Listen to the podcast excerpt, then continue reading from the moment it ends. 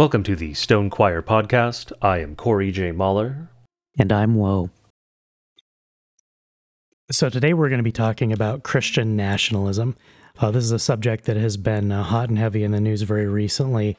Uh, it has been, a number of books have been published. There's a lot of chatter online about it. It's a subject that you and I, Corey, have been talking about for a number of years. It's something we've both written about uh, to some extent in the past, and it's frankly, we know more about it than a lot of people just because we've been thinking about it for a long time. Uh, and so this is well trodden ground for us. We're not going to, this will be more of a, a, conversational episode, hopefully, than the last couple, just because we, can we can freewheel this and we're going to do a good job because this is our home turf. Um, and the reason is because it is so vitally important to recognize that a Christian nation is what God desires. Christian nationalism is what God expects from us.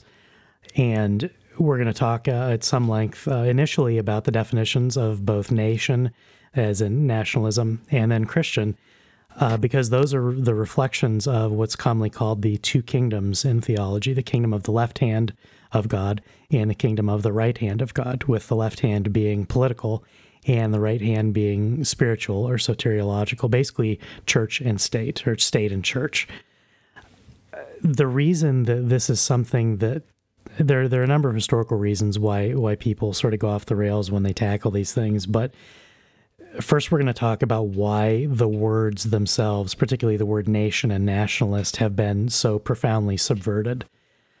Uh, as we go on in this series, listeners will will recognize that we are frequently spending a lot of time defining terms, and I hope that that never comes across as gimmicky. Uh, it's not something that we're just doing to to be spurgy or to kind of wheedle and, and make bizarre points.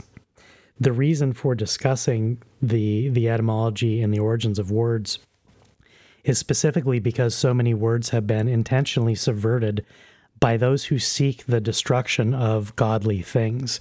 Uh, this was one of the premises of 1984 was that when the language itself is captured, it's possible to render certain thoughts literally unthinkable, as in the human mind can no longer process a thought contrary to the desired dogma.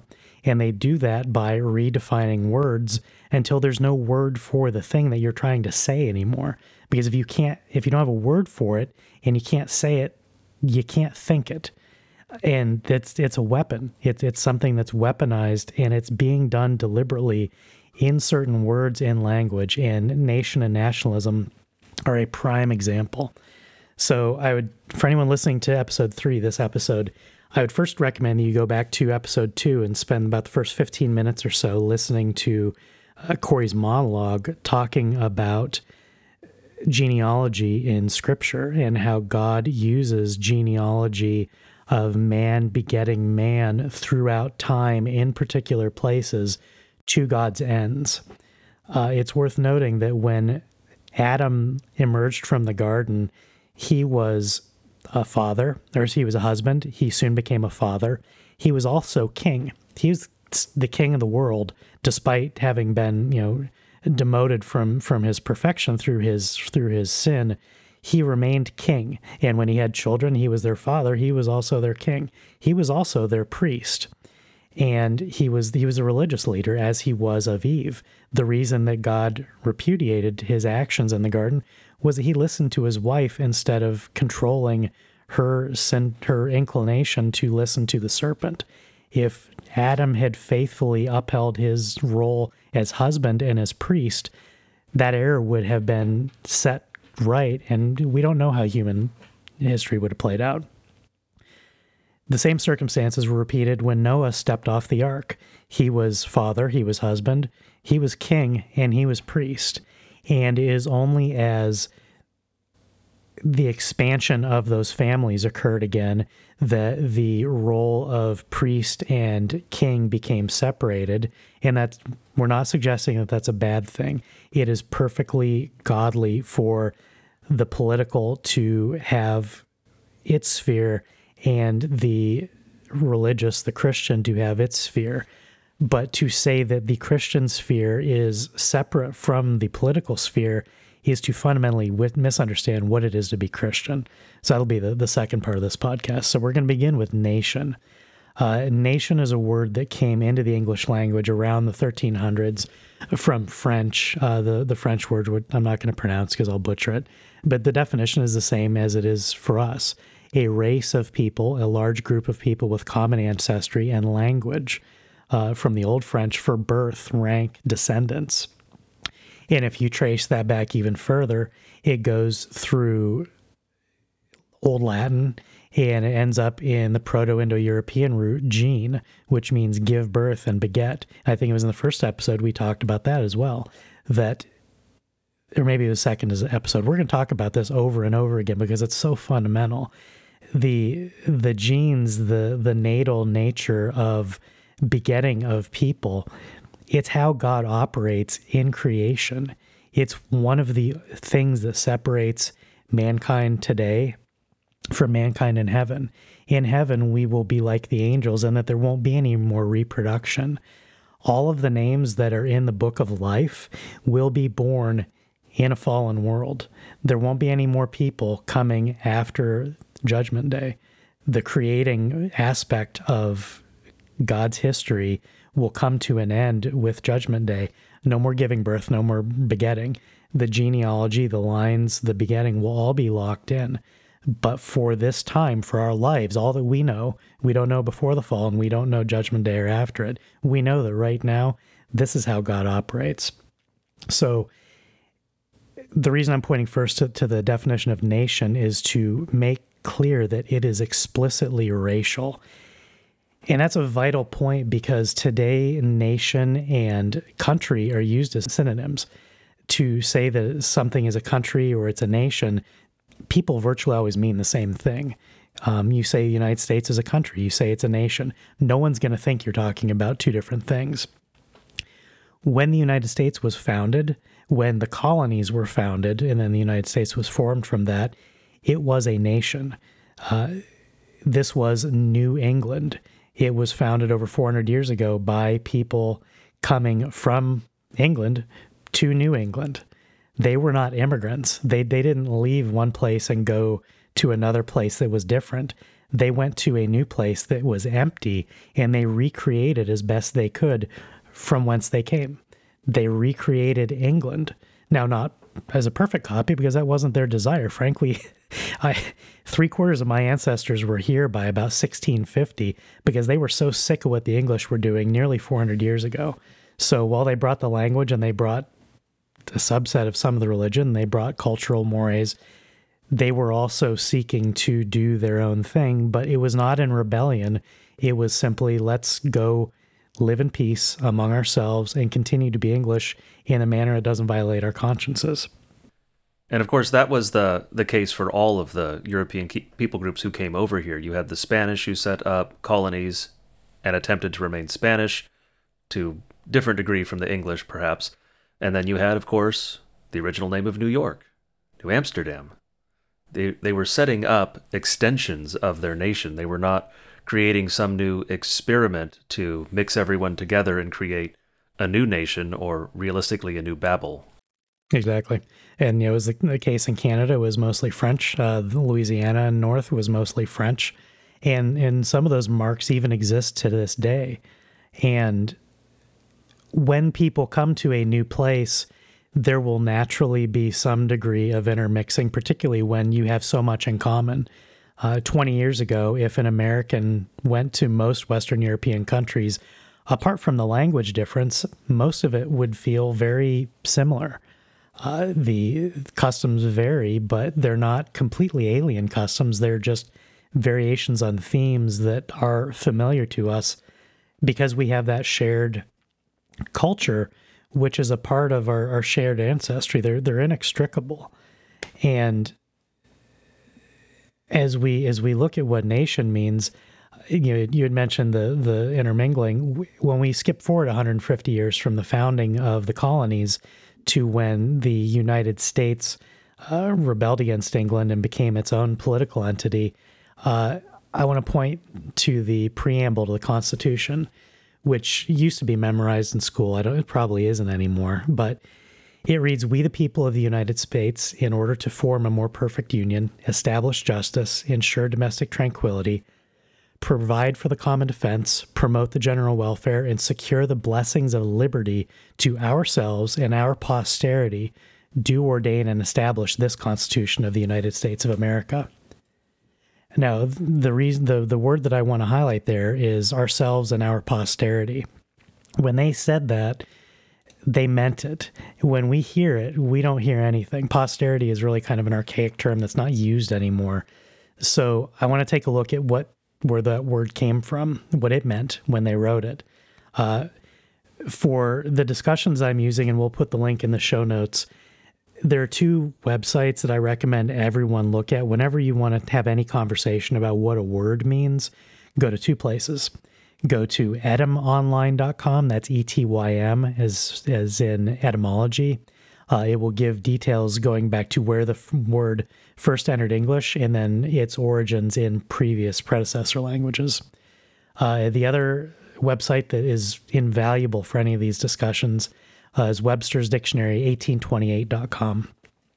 It's a full copy of the original Webster's Dictionary it was, as it was published nearly 200 years ago the reason this is important is that, as I said, these words are under attack by those who are trying to change the very fabric of existence for us. And they do that by making us unable to discuss certain, certain things by removing the words or redefining the words that we would use for those discussions. So when you look at what those words meant 200 years ago, it gives an indication, you know, when we're talking about the original American context, what did those guys mean? But it's also valuable just because it well predates almost all the subversion that has occurred in language, especially in, I mean, dictionaries are changing every year at this point. You can go back five years and you'll find a dictionary that doesn't say what it does today. And it's contrary to what it says today because they're being so aggressive about destroying these terms. Now, 1828 was still under the, the thrall of the Enlightenment, but beyond the Enlightenment, there was not a lot of subversion present in it. So, we're going to look at the definition for posterity from the preamble. Comes from Latin. It means descendants, children, children's children, etc., indefinitely. The race that proceeds from a progenitor. The whole human race are the posterity of Adam. Now, that's in the Constitution that it's racial. That's not you and I being racist saying we hate people and we want to exclude them. We're simply saying when the people who founded this country did so, they understood that it was explicitly racial. I just want to read briefly the race part of the definition for race, also from the 1628 or 1828 uh, Webster the lineage of a family or continued, continued series of descendants from a parent who is called the stock. A race is a series of descendants indefinitely. They're synonyms. They mean exactly the same thing. Posterity and race are interchangeable, unlike country and nation. So, the reason for pointing to this first is that when we look at the United States in 1791, it was both a country a new form, new formed country, and it was a nation. It was a pre-existing nation because those roots were genetic roots from their fathers going back six generations. This is a, an important point because by calling it racial, it is implicitly excluding some groups. It's excluding Indians who had lived here beforehand and were by and large pushed aside or God killed them with plague.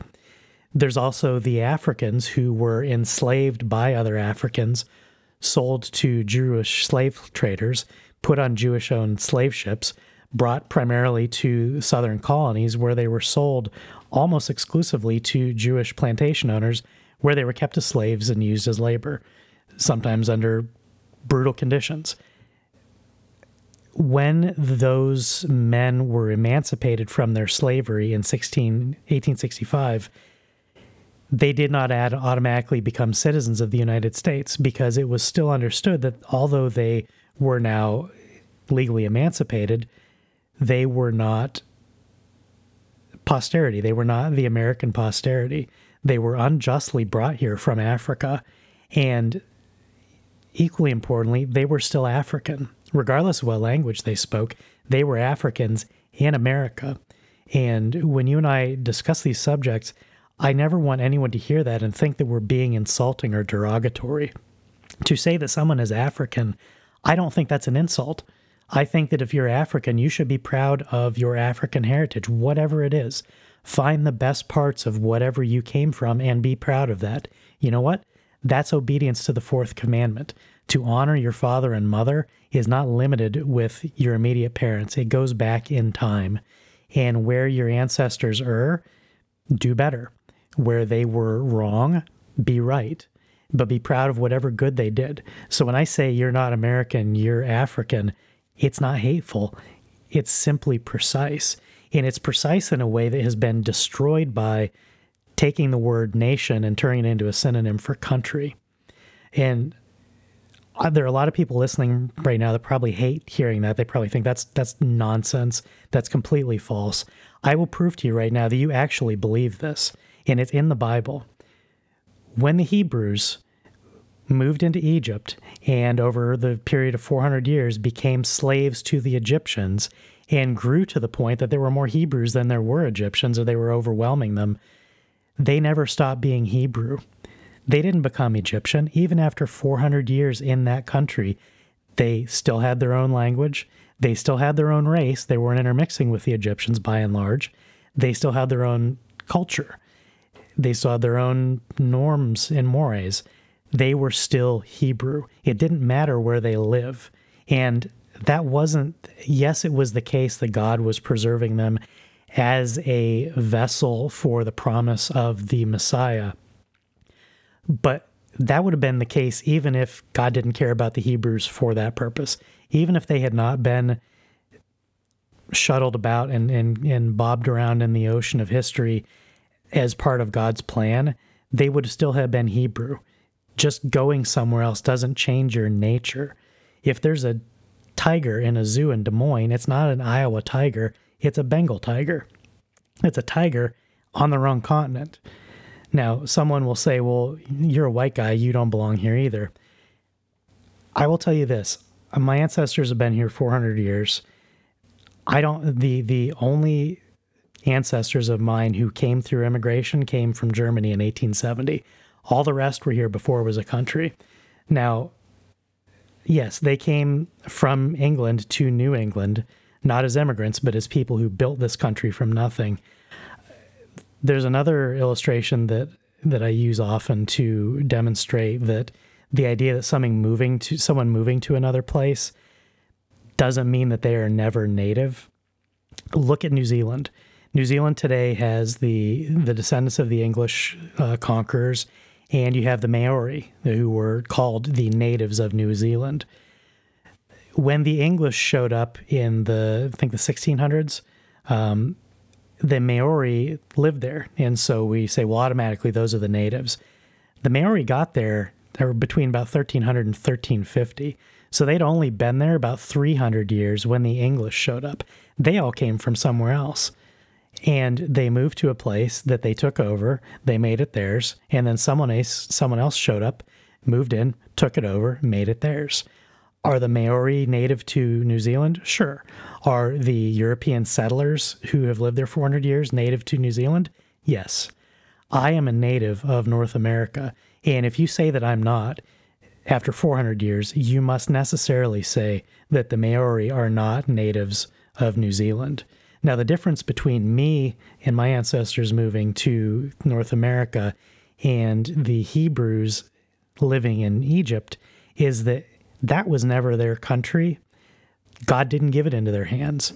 God gave this country into my ancestors' hands and probably into many of your ancestors' hands.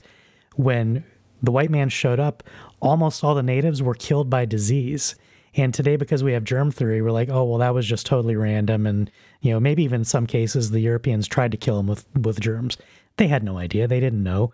That was a plague. Plagues come from God.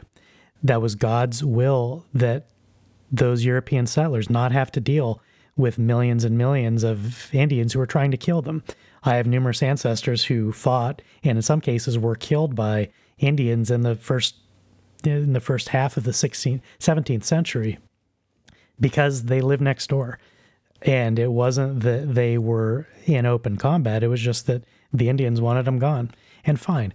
That's I don't fault the Indians for trying to kill them, but my people won and we took this land. And I'm not ashamed of that because it occurred by God's grace. And that is how the United, that's how the colonies became nations, which formed the United States.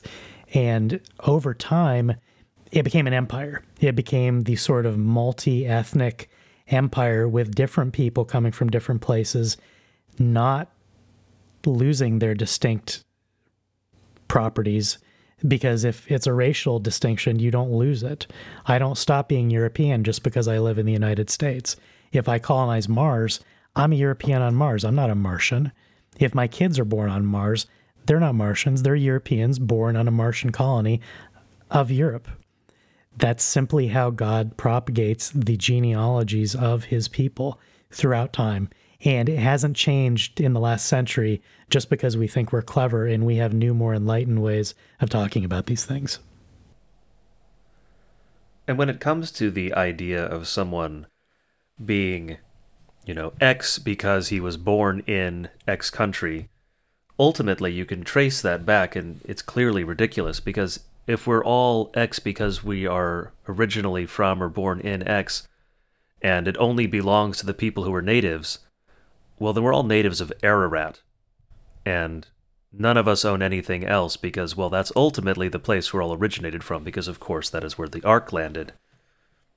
And so the idea that the, the native population can't change is is a really mercenary idea if you actually look at the genesis of the idea to go back to the idea that the source of things matters because how is it actually employed it's employed purely as an argument against colonization and modern conquering of heathen nations.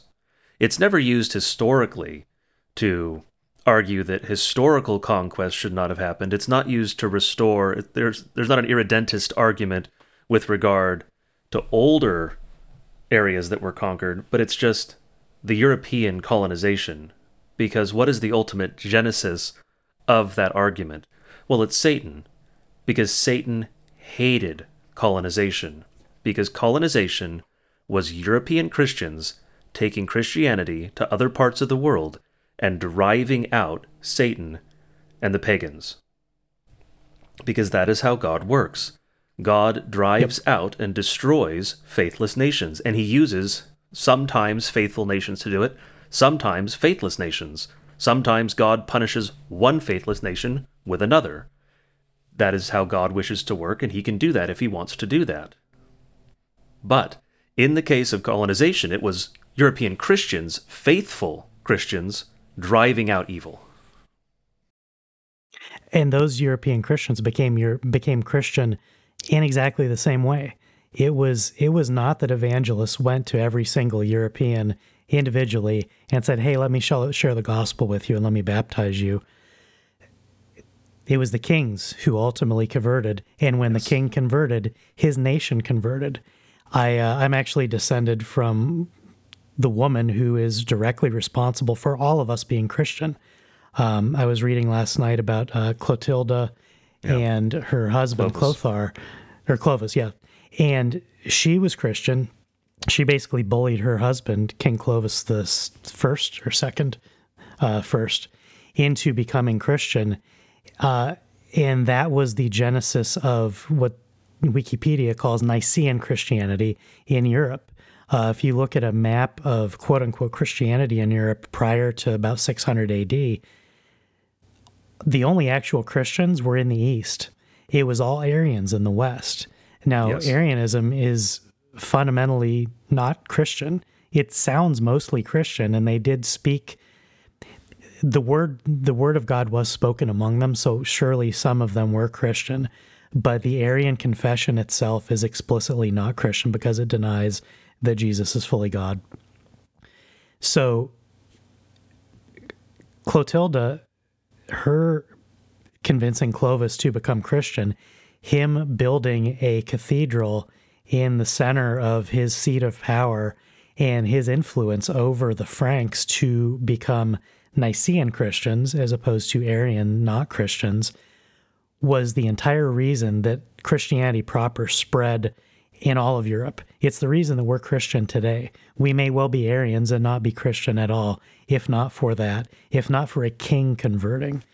And if you look back in in uh, in Scripture, it's completely normal for there not to be a separation between the religion of a nation, the king of a nation, and its people. And this is even reflected in the fact that so many, especially ancient pagan nations, the king was treated as a god. Now, while this was obviously it was idolatry, but in a sense, it was actually an accurate reflection of the godly form. Not that the king is God, but that the king is the representative of God in that place. And the fact that the pagan nations said, you know what? There's no God above our king. Our king is the God of all of us. That was your usurpation going up, but from the king on down, it wasn't anything more than a misdirection because the king is the God's representative over his people for their benefit, and that is the left hand kingdom. And so the the notion that there would be a distinction between what the king believes and what the people believe doesn't make any more sense than if it happens in a household with a, a father who's faithful and a, a wife and mother and children who are unfaithful. It should not happen. And we have an example of that closer to our time. We had the whole reason we're called Protestants is because the emperor went back on the promise to allow individual princes to determine which version of Christianity would be practiced within their realms, whether they would be Lutheran or they would be Papist. And of course, the emperor went back on that because his advisors changed basically and the influences on him changed. But we protested that. And that was natural because the prince, the head, the king within that region, determined what his subjects believed, because that is the natural course of things. Because as you mentioned, the father is the head of the family, the father makes the decisions. Well, the king is the head of the nation, and so the king makes the decisions. And so, yes, most of Europe was converted because a few key people were converted kings, advisors, whoever it happened to be. They converted those who were in a position of headship, and that affected a conversion of the people as a whole. And that is what it means for a nation to be Christian. Yep. And right now, there are a lot of people in the audience probably howling at, the premise because there were so many abuses in history where this was done incorrectly. And that's absolutely the case. And that's where the two kingdoms distinction is useful. When Clovis became Christian, he built a cathedral, but it was a bishop who ran the cathedral it was a bishop who taught the people. Clovis said, I'm Christian, strongly suggested his people should be Christian, but he was not directly over the church. What went wrong in Roman Catholicism is not that they spread Christianity, but that they became political, which is not what we're advocating, and that is not what Christian nationalism is. Christian nationalism is not the notion that the church becomes a political force unto itself. The church is responsible for, for soteriology. It is responsible for the salvation of souls and for the preservation of doctrine and for the proper use of the word and sacrament among the people. That's not the realm of the government. That should not happen that the government is dictating which sacraments are practiced or how. We don't believe that, and it's not necessarily a part of Christian nationalism to suggest that. So when someone says, "Oh, well, you just you're going to end up with Baptists running everything," I don't care because you know what? Baptists don't want babies to be murdered. Baptists don't want their children to have their genitals chopped off. Baptists don't want Muslims raping their daughters, just like I don't. Baptists are not going to be in charge of the sacraments if this were a Christian nation again they can still be Baptist and we can still be Lutheran. But what will stop is the evils that have befell all of us by ceasing to be overtly Christian, which is fundamentally the purpose of Christian nationalism. It's not necessarily to say, well, okay, this is the correct this is the correct denomination. Everyone's got to be this denomination.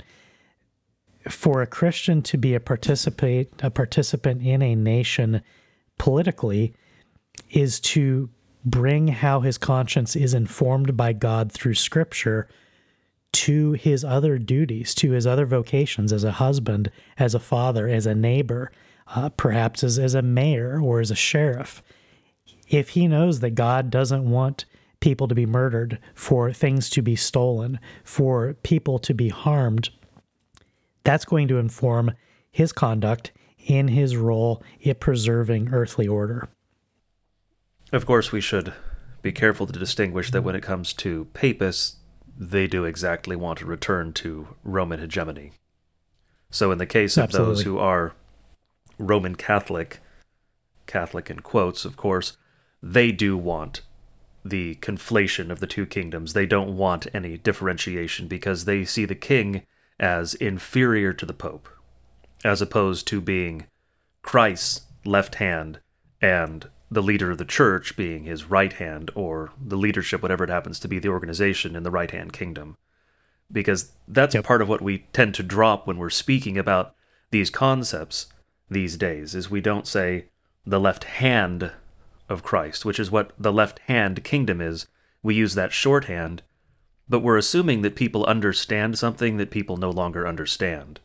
It is the left hand of Christ and the right hand of Christ these both belong to God. We're not talking about two separate, entirely distinct things. We are talking about how God interacts with the world in two distinct ways. And when we advocate Christian nationalism, we are saying that the state should uphold Christian values. Now, that's distinct from Christian doctrine, and this shouldn't be complicated for people, but somehow it is.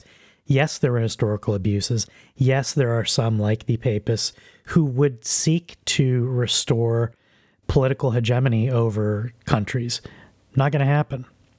That's the, the fact that someone might do something bad with something good is not an argument against the good thing. And this shouldn't be difficult for Christians to understand. When we're talking about Christians ensuring that their own nation which should be under God properly, the triune God, not the deist God that this country evolved into uh, upholding from the top down incidentally. When when the when all the deists overthrew the articles of the confederation and basically came up with a, a new government in secret at the constitutional convention they were putatively the representatives of the people but by and large they didn't represent the people. They represented landed interests they represented traders and the wealthy, and many of them were not Christians. Many were, but there were many non Christians participating, and some of them did terrible things like Thomas Jefferson as a uh-huh. direct result of their not being Christian. So, but because they won politically, they wrote the history. And so now everyone thinks that all these guys are heroes. And because they were at the top and because they won, deism spread. The the when you look at 18th century America, Christianity began to die in large part. Now it, it mutated as it died. You had an explosion of cults. You had an explosion of uh, you know the the transcendentalists and other things where people just sort of wandered off into nature and, and did bizarre things that tried to find God outside of Scripture.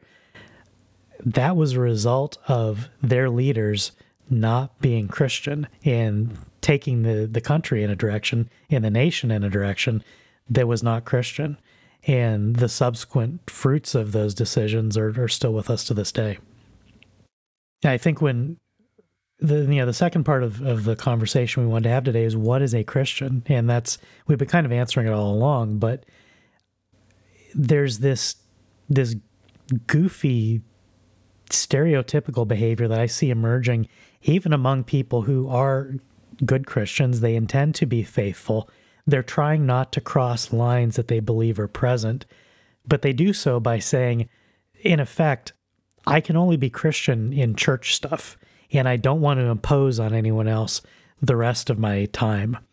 And like I mentioned last week, you got an hour in church, you know, maybe two or three hours with Sunday school, and then the other 160 odd hours, you're off on your own.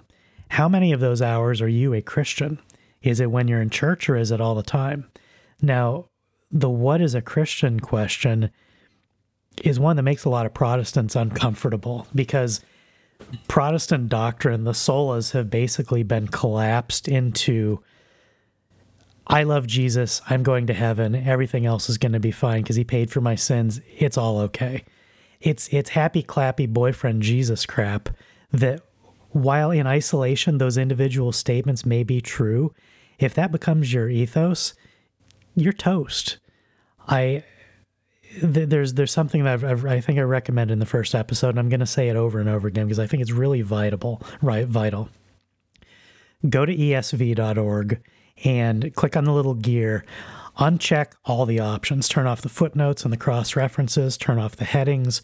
Turn off the verses, and turn on red lettering for Jesus, which is going to make some of the Lutherans in the audience freak out because there are people who say that you can ignore the Bible unless it's in red. Absolutely not what I'm saying. What I'm saying is do that and then read Matthew, Mark, Luke, and John, just reading the, the words in red. Don't read anything else, just read the words in red. That is not to say that the rest is not equally important. It's not to say that the rest is not also the inspired word of God. That's not my point. My point is this if you read only Jesus preaching, it's almost all law there is gospel there, but it's thin. And there are often times where he lays it on hard and he ends hard. When some when he performs a miracle for someone, he says, Go and sin no more. Now, was Jesus stupid? Did he set that person up or did he think that they would actually be able to not sin anymore? Or did Jesus tell him what his will, what God's will is for each of us to go and sin no more? That is the Christian life. And yes, we fail. And yes, Jesus paid on the cross for the fact that we would and will continue to fail. That doesn't mean that we don't try. And the sanctified Christian life is about living more and more in God every day, about spending time in God's scripture, about contemplating his wisdom, and then about living all 168 hours of our week in a manner that is consistent with God's will and pleasing to him.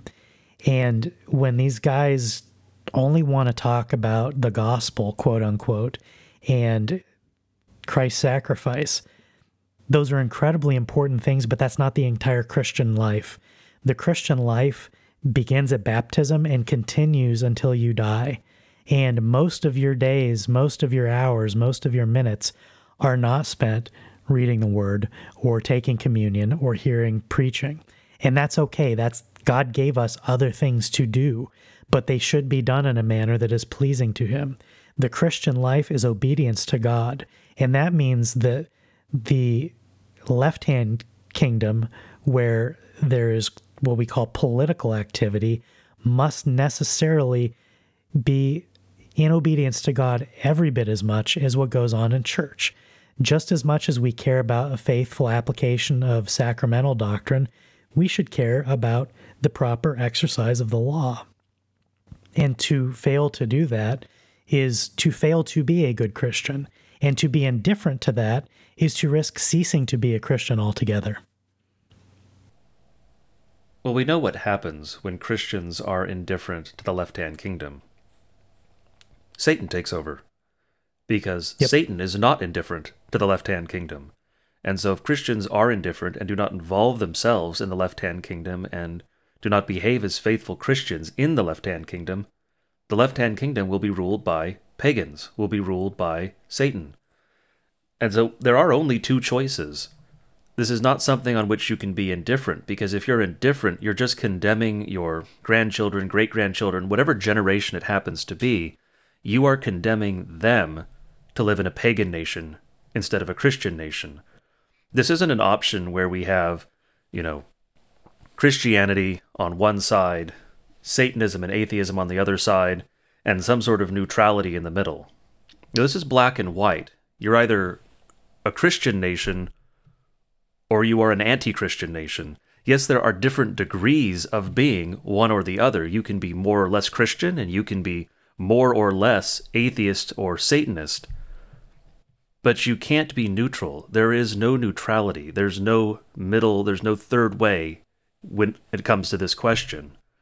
And you mentioned about the, the rise of deism in the US.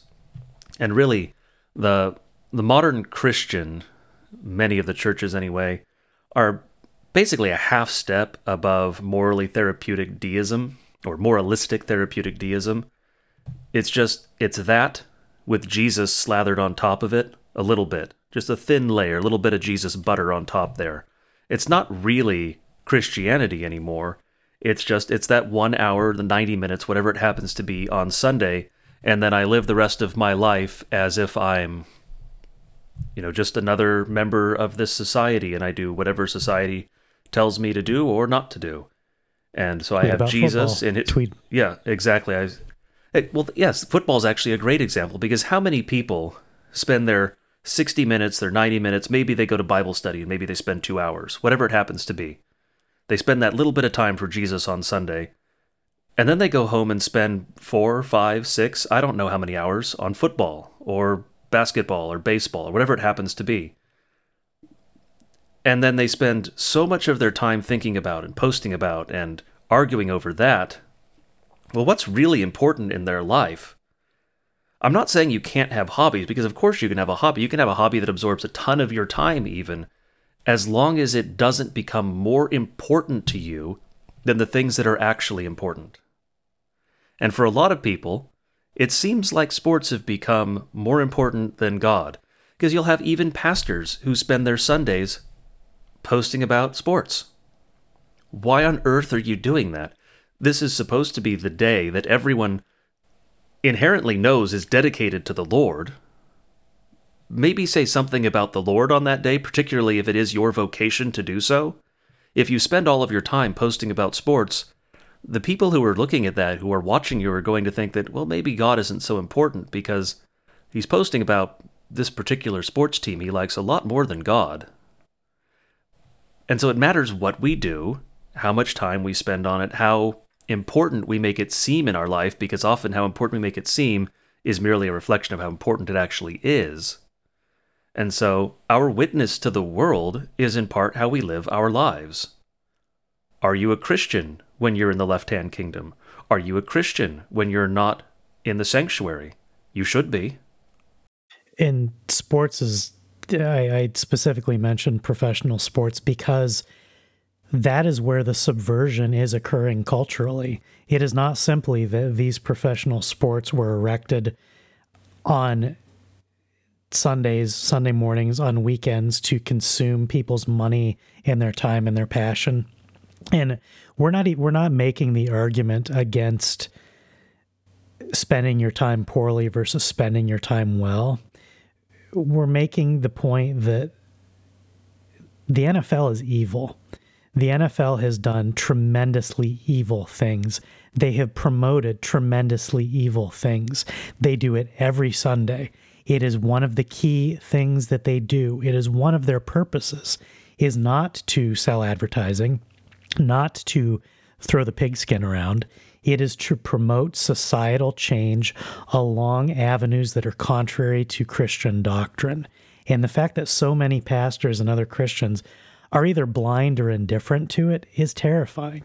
If you are living a sanctified life, if you are spending your time consuming godly things, when you're exposed to something that is ungodly, that is is not wholesome, it's physically repellent. It's disgusting. You you, you physically revolt. I I spent years being large like like being being completely indifferent to most of these subjects. I was a Christian, but I didn't really care. Like I was a Christian on Sunday and the rest of the time whatever. Like it's just I knew I was Christian, so it was sorted. I was a Lutheran. I definitely was confident in my baptism, so pretty much everything else was taken care of in the last couple of years as I started to spend more time in the Word and less time consuming garbage, when I would be then exposed to things I used to love, to songs and to shows that I used to just I, I ate them up. It was it was part of who I was. There are many cases where I had a I to I now have a visceral repulsion to those things. And it's not rooted in some sort of pietism where I'm like, oh, this is dirty. Like, I didn't re listen to that song expecting to find something gross. I re listened because I missed the song and found that what I used to love, I now hated. Now, that is something I'm not saying that everyone needs to have exactly that experience, but I am saying if you never re- re- feel revolted by things that are contrary to God, or if you never even, if you can't even tell that things are contrary to God, you have a spiritual problem. You have a deep seated spiritual lack of discernment. And although discernment is a gift as a matter of degree, it must be present in every Christian, or how are you going to stay Christian? If you can't tell the difference between Christian and not Christian, you're toast, you're lost. And that's the reason we keep talking about Sunday morning versus the rest of the time is that so many of these arguments that are made mostly in good faith by Christians who rightly want to prevent problems that have occurred in the past when people have done things wrong, they end up collapsing the Christian life to Sunday morning. And the rest is just, oh, remember your baptism and go do whatever. I can tell you from personal experience, that doesn't work. It's a terrible idea. It is an idea that leads people to hell. And more than that, like this isn't just about saved or not. That's one of the things that that we we lose when we think about sanctification as we don't really think about sanctification at all. Like when when all the focus is on the sacraments and God's gifts to us, which are blessings. I'm not demeaning those in the slightest, so please don't hear that. When we eschew godly living, godly wisdom, obedience to God, we end up missing out on the good life that God wishes to give us. When you obey God, you are blessed in this life. This isn't prosperity gospel. It doesn't mean you're going to win a million dollars. It doesn't mean you're not going to lose your job. It doesn't mean you won't go hungry. It means that you will be blessed by God in ways that He sees fit. And whatever God's blessings are for you, you should be thankful for them. And as much as, you know, we, we want to emphasize that not every blessing necessarily looks like a win at the time, most of them are. Most of God's blessings are just normal blessings that anyone can see. If you don't engage in contraceptive behavior, God will bless you with lots of children. It happens automatically. You get it for free. God just gives it to you. When you rebel against God, you don't get those blessings. Now, when those things are sinful, Jesus paid for them and you will still receive salvation, but you will not have the temporal gifts that come to those who are obedient in this life. When it comes to football, I'd like to make a sort of practical argument that may reach some members of the audience who would not otherwise listen to us. Now, for a religious audience, undoubtedly, we're going to have some familiarity with a certain section of the IRS tax code and that would be 501c. And the reason we'll have that is because, of course, 501c3 is where you get tax exemption for religious organizations. Now, what most people don't realize is that, scroll down a little bit from 501c3, 501c6, football organizations are exempt. Now, as a general rule, our government does not do things that are for the good in the greater sense of the term good, things that are in line with Christianity, in line with Christ. And so you would, of course, be hard pressed to find an organization that is more evil than the IRS. There are some in our government, of course, but they're certainly at the top. So if the IRS has preferential treatment for an organization, you can generally assume that it's one of a handful of reasons why that is the case. You have either it is too much of a hassle or becomes too entangled or there's a legal restriction. That would be the case for religious organizations. Several of those arguments, we won't get into them here. You have particularly moneyed or powerful individuals who can write their own laws, by proxy, of course. And then you have things that are being pushed for particularly destructive purposes to destroy society. Often, reasons two and three tend to overlap a lot. That's a Venn diagram with a great deal of overlap in that middle section. But the reason that you have the NFL getting such preferential tax treatment and legal treatment and subsidies and everything historically is that those who are pushing for this have a very clear agenda, and that agenda runs counter to Christianity, as was mentioned. That agenda does all sorts of evil in our society. And it's not just the NFL itself, it's the things the NFL shows, it's the things the NFL advertises, it's the things that it does in its press releases and the way that it advocates for changing society and laws. It's the halftime shows. It's extensive. This is an organization that exists to undermine what is good in our culture. And many Christians are supporting it not just with their time and their attention, but also with a significant amount of money. And that's not to say that it's not entertaining too, but that's the problem. The the entertaining aspect is the hook. The fact that you've maybe played college ball or like you've always been into it doesn't change the fact that what it is being used for today is overt evil.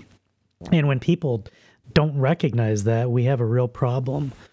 Um, I, I think it's important before we wrap up to to make a positive case for what Christian nationalism would look like. What what would a Christian nation look like?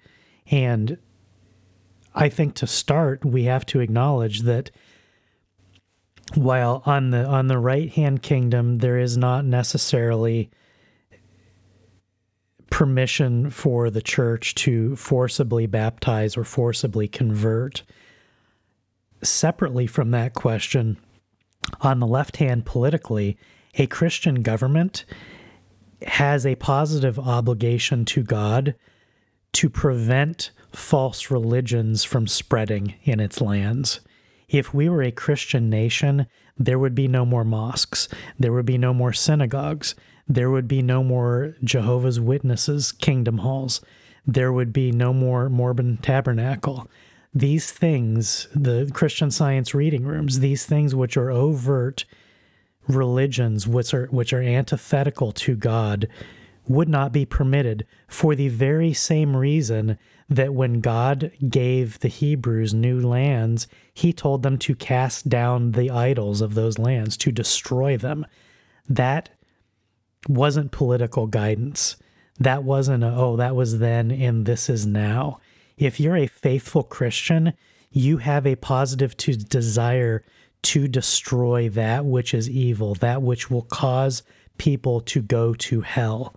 And if you're a Christian, if you actually believe what Christian doctrine teaches, then mosques and synagogues and Christian science reading rooms lead people to hell. They cause damnation by their existence, and they would not be permitted. And that is why we will continue in virtually every episode, God willing, every episode, we will attack the Enlightenment by name and we will give details about why the Enlightenment was a perversion and an assault on God's order. Because the notion of the separation of church and state, which has nothing to do even with the initial implementation of the Constitution itself, but was, was memed later on, but it was an Enlightenment value the idea that well the state can go in one direction and the church can go another and they don't need to step on each other's toes. There are cases where that's true and there are cases where that's false. And if you have a christian nation you should seek through the gospel to reach those who can be reached to give them the good news of god. But you're under no obligation to permit them to practice witchcraft you have an obligation to God to kill them if they practice witchcraft. That's what God says in the Old Testament. And it's not, again, that's not a ceremonial law. If someone is going to behave in a way that is overtly satanic, the left hand kingdom, not the right, not the church, we're not saying that the church should be exercising exercising force or violence. But the king Absolutely. He has a positive duty to do so. And to fail to do so is to fail to be a Christian kingdom or principality or whatever form of government you have. It doesn't matter. The bottom line is if it is not upholding the very most basic Christian premise that overt evil, even if it's spiritual evil, even if even if it's a Satan worshiper who's not actually openly sacrificing humans doesn't matter. They still must be cast down and they must be stamped out and they cannot be permitted to exist. And if that means that you have to hunt them the way we hunt terrorists and drug dealers, they're in the same category, only worse. Because you don't need to fear the one who can destroy the body. You need to fear the one who can destroy both the body and soul forever. And beyond even that, it's not just that that individual invites condemnation upon himself, invites judgment upon himself. If you actually read the passages in the Old Testament, the existence of these individuals in a nation invites judgment on the nation. And so we have this modern conception, it comes from libertarian, from Enlightenment thought, that, well, my neighbor does his thing over on his property, and I do mine on my property, and as long as I'm not interfering with him, then he can keep doing it. And as long as he's not interfering with me, then he can keep doing whatever he's doing. And that's just not true. Because what my neighbor does, does directly affect me, particularly if he is worshiping a false God, because he is inviting God's judgment on himself and on me. I live next to him, I'm part of his nation. I am not immune to the consequences of my neighbor's evil because God doesn't just judge individuals, He judges individuals, families, and nations. And there are clear examples of this throughout Scripture. This is not something that appears in one place, it appears in many places. It is very clear that just as God blesses the faithful, He will judge and curse the faithless. And the, the inevitable, inevitable counter argument is well, what if the government doesn't do it right? What if they go after the wrong people? That's why we talk about headship. That is why we talk about the fact that he who is the head faces the stricter judgment. We spent a lot of time in the first episode differ- differentiating between those who are subordinate and those who are superior. If you're in a superior position, you have a greater duty to God, you have a greater accountability to God. So, am I worried that the man who is over my nation politically may err in discerning the proper Christian treatment of things? Of course. Just as I'm concerned that he may make errors in terms of warfare or uh, the the economy or whatever. Sound judgment and wisdom and godly living are always driven by God and they're always in proclamation of God's will. And the fact that someone might get it wrong isn't an argument for not trying. It's an argument for getting it right and for caring about these things to the point that we stridently pursue them in a faithful obedience to God. Frankly, one that hasn't been seen for a long time. When when Christian nationalism is condemned by pastors, I, I didn't mention this earlier, but you need to understand for someone to condemn Christian nationalism is to condemn virtually all of Christian history. Christian nationalism is why you're a Christian. I, I alluded to that point, but I want to make it explicit. You are a Christian because of Christian nationalism. You're a Christian because the leaders of the European kingdoms became Christians and their people became Christians. In some cases, it was more compelled than others. But you know what? Even if you're compelled to be a Christian, even if you don't really believe it, if your kids are baptized and they're raised, they're going to believe it. God he visits his blessings on those who obey him. And that's not to suggest that that you can have some sort of pro forma obedience without faith. I'm simply saying that when you live a godly life, it will bear godly fruit, and that happens at the national level as well. Even godly heathens are blessed by God to a certain degree. Absolutely. Yes. They're blessed with children, they're blessed with long life and health, and you see this all the time. And in it's one of the things that makes it difficult to to reach them with the gospel because they're living the good life. They have everything. They're they're at peace. They they don't lie, they don't slander, they they do everything pretty much by the book. And so they they feel self-justified and no one should ever feel self-justified. Nothing that ever comes out of either one of our mouths should ever give anyone the indication that we think that we can save ourselves by any of this. All of this is post soteriological conversation. We're talking about, okay, I'm a Christian, what now? That's the reason that James wrote his his wisdom epistle. You know, James is a is a book that scares a lot of Lutherans. It used to scare me because I'd seen the the one verse that says we're not saved, that that that there's not that faith without works isn't a thing, and if you've been inculcated in, in the Lutheran doctrine and not seriously engaged with sanctified living and what it means to live a Christian life, that does sound scary. But if you read the whole epistle of James, he was writing to Christians to tell them, okay, you're Christians, what now? I am telling you what the Christian life looks like in Jerusalem or anywhere, because his words were the Holy Spirit's words and they're timeless. God gave us the epistle of James, he gave us Jesus preaching. That again, it's not mostly gospel. It's mostly here's all the stuff stuff you should do and not do. And Jesus wasn't confused about how you were saved.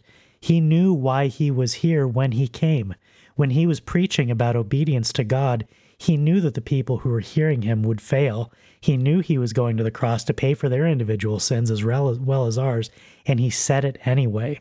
Was it futile? No, it was not futile because it is the means by which God wishes to give us his blessings. When you disobey God, how's he going to bless you? There, there are certain blessings you can receive, and those they're mentioned in scripture. The sun shines and the rain comes, and the the food is given to the righteous and to the unrighteous alike.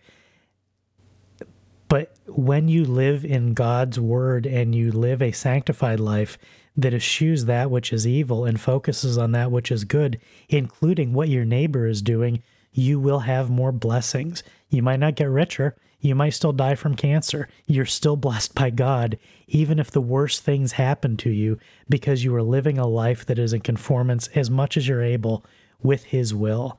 And that pleases God. We've, we've become afraid to say that obeying God pleases God, which is insane because it's all over scripture. You can't open to a page that doesn't talk about a God pleasing life, pleasing God. We have a duty to please God. And when we talk about Christian nationalism in particular, we're saying that our government, our nation, should be ruled in a manner that is pleasing to God. And if you have a political environment that is permitting evil, is permitting idolatry, is permitting gross offenses against creation itself, that is the opposite of pleasing to God. And you're not only you going to get wrath, you're going to be judged for it, both in this life and the next. It is open sin for us to tolerate the government that we have, and we're all guilty of it. And blogging about it and complaining about it on podcasts doesn't get us off the hook because it's our government too, and we will pay the price for what it does from God. And we are certainly paying the price with the state of our society. But to quickly address the the argument to be loose with the term that always comes up that has been mentioned several times, those who say that well because this thing can be abused, it cannot possibly be good. Well, those who actually have and believe in the sacraments should understand that that is not the case because we use wine in the sacrament of the table, in the Lord's Supper. And can wine be abused? Certainly. Does that mean that wine is evil? Well, Scripture is very clear that the answer is certainly no. It is not inherently evil. And to make sure we meet our Latin requirement for the episode, of course, that's just abusus usum non tollit. The abuse of a thing does not cancel or make void the use of a thing. Those are two separate considerations. Whether or not something is good is one consideration. Whether or not a particular use to which it is being put is another consideration. And so, to use a, another illustration, there was a military commander who was being interviewed for the news because his base had had some young boys come to the base to learn various things, one of which was marksmanship, handling a rifle. And the female interviewer asked if that, of course, wasn't a a dangerous activity, she said, Well, you're equipping these young boys to be killers. And the general's response was very good. Well, ma'am, you're equipped to be a prostitute, but you're not one, are you? That's what it boils down to. It's the Christian life requires a Christian to live it. And the fact that we have so many who are afraid to even say, hey, go live a Christian life, it, shows that we have ceased to be faithful Christians by, by any measure. You're not a Christian on Sunday. You're a Christian every day, or you're never a Christian. If if you can go sit in a in a pew and take the sacrament and sing the hymns and love the liturgy and whatever performative things you do, no, how, no matter how much you feel them in your heart, if you then go on with the rest of your week and forget about it and think that you can engage fully in the opposite direction from God's will, and it's not even that people do that thinking, well, they don't think it's sinful. They, they don't even think, well, I'm going to go sin and Jesus will forgive me on Sunday. They don't think that their sin is sinful. And that's the most terrifying aspect of all of this is when we have pastors and other Christians openly attacking Christian nationalism, which is simply obedience to God. And they they do it with a clear conscience. That's what that's what all these things boil down to. I mentioned last week that just because you're a Christian and you do something doesn't sanctify what you're doing as itself Christian. You may well do it with a clean conscience, and that makes it even worse because not only is it very convincing, but you're unrepentant when you sin. And that is why we will continuously point to scripture and what God says, jumping over the last couple hundred years of what's come out of our church or any other church or anywhere in society. Because if something is true and it's from God, it is an eternal truth. And you don't need something that was put on a podcast last week or written in a book last year or published by a synod 50 years ago for it to be true. If it's true, you're going to find it in scripture. and you're going to find that it's been practiced by Christians throughout time. And what we find is that Christian nationalism has been practiced by Christians throughout time until the kingdoms were of Europe were overthrown and destroyed. And that began with the Enlightenment and it began with the revolutions. And we are witnessing the culmination of it now. And as, as we come to the end of this episode, I want to reiterate the point that we made last week about the genealogy of ideas. This idea that Christian nationalism is evil. As I mentioned, there are dozens of podcasts devoted entirely to saying it's evil. Those people are not Christians. Those people hate God. They're the same people who want to castrate children, who want to do every manner of evil thing to creation, they also hate Christian nationalism. So if you're on the fence or if you actively despise it, it's important for you to look to your left and look to your right and see who you who your brothers in arms are as you go to war against Christian nationalism because it's not Christians. It's not the Christians of history. It is the most evil people in this day who are doing the most evil things those are the people who are the opponents of Christian nationalism. And they're accompanied by Christians who are do- doing it in good conscience. I uh, there's a point that Dr. Kuntz made on the um, Brief History of Power podcast last year that astonished me, and I, it's something I, I re- reiterate frequently. When Jeffrey Dahmer was captured and arrested and charged, it was exposed that Jeffrey Dahmer was a sodomite, a kidnapper, a rapist, a murderer, a necrophile, and a cannibal. Those were the charges, and that's what was, was exposed about him. He didn't speak in his own defense to say, No, I'm not any of those things. But when it came out that when observing his victimology, there were blacks and Asians that he targeted to kidnap and rape and murder and defile and eat, the press called him a racist, and that's when Jeffrey Dahmer spoke up. He didn't care about the other things. He cared about being called a racist because being called a racist was contrary to Jeffrey Dahmer's religion. Not the religion in the sense that there was a church that was devoted to it, but in Jeffrey Dahmer's heart of hearts, the greatest sin that he could imagine anyone committing was to be a racist. And he wanted to set the record straight that I'm not a racist. Yeah, I'm a sodomite. Yeah, I'm a cannibal. I'm a necrophile. I'm a murderer. I'm not a racist. Get let's get that one thing clear. That goes to the genealogy of ideas because if you hold that racism is evil or that Christian nationalism are evil, you need to look to your left and you need to look to your right and see who it is that is in lockstep with you. And then ask yourself, if I oppose Christian nationalism on the basis of God's word, if I believe that I'm being faithful to God in opposing this thing, you must answer to your own satisfaction and to God's satisfaction. How is it that the atheist to your left and the Jew to your right, who is every bit as angry and hateful as you against Christian nationalism, how did they arrive at that conclusion? Because they don't have God. They hate God. They seek to destroy God's things and they seek to destroy Christian nationalism. Why are you in bed with those people? How did that happen? Maybe we're completely wrong. Maybe all these evil people, they got one thing right or two things right, since racism and Christian nationalism are all part of the same bucket. Maybe they're perfectly moral and perfectly right with God, and they get everything else wrong.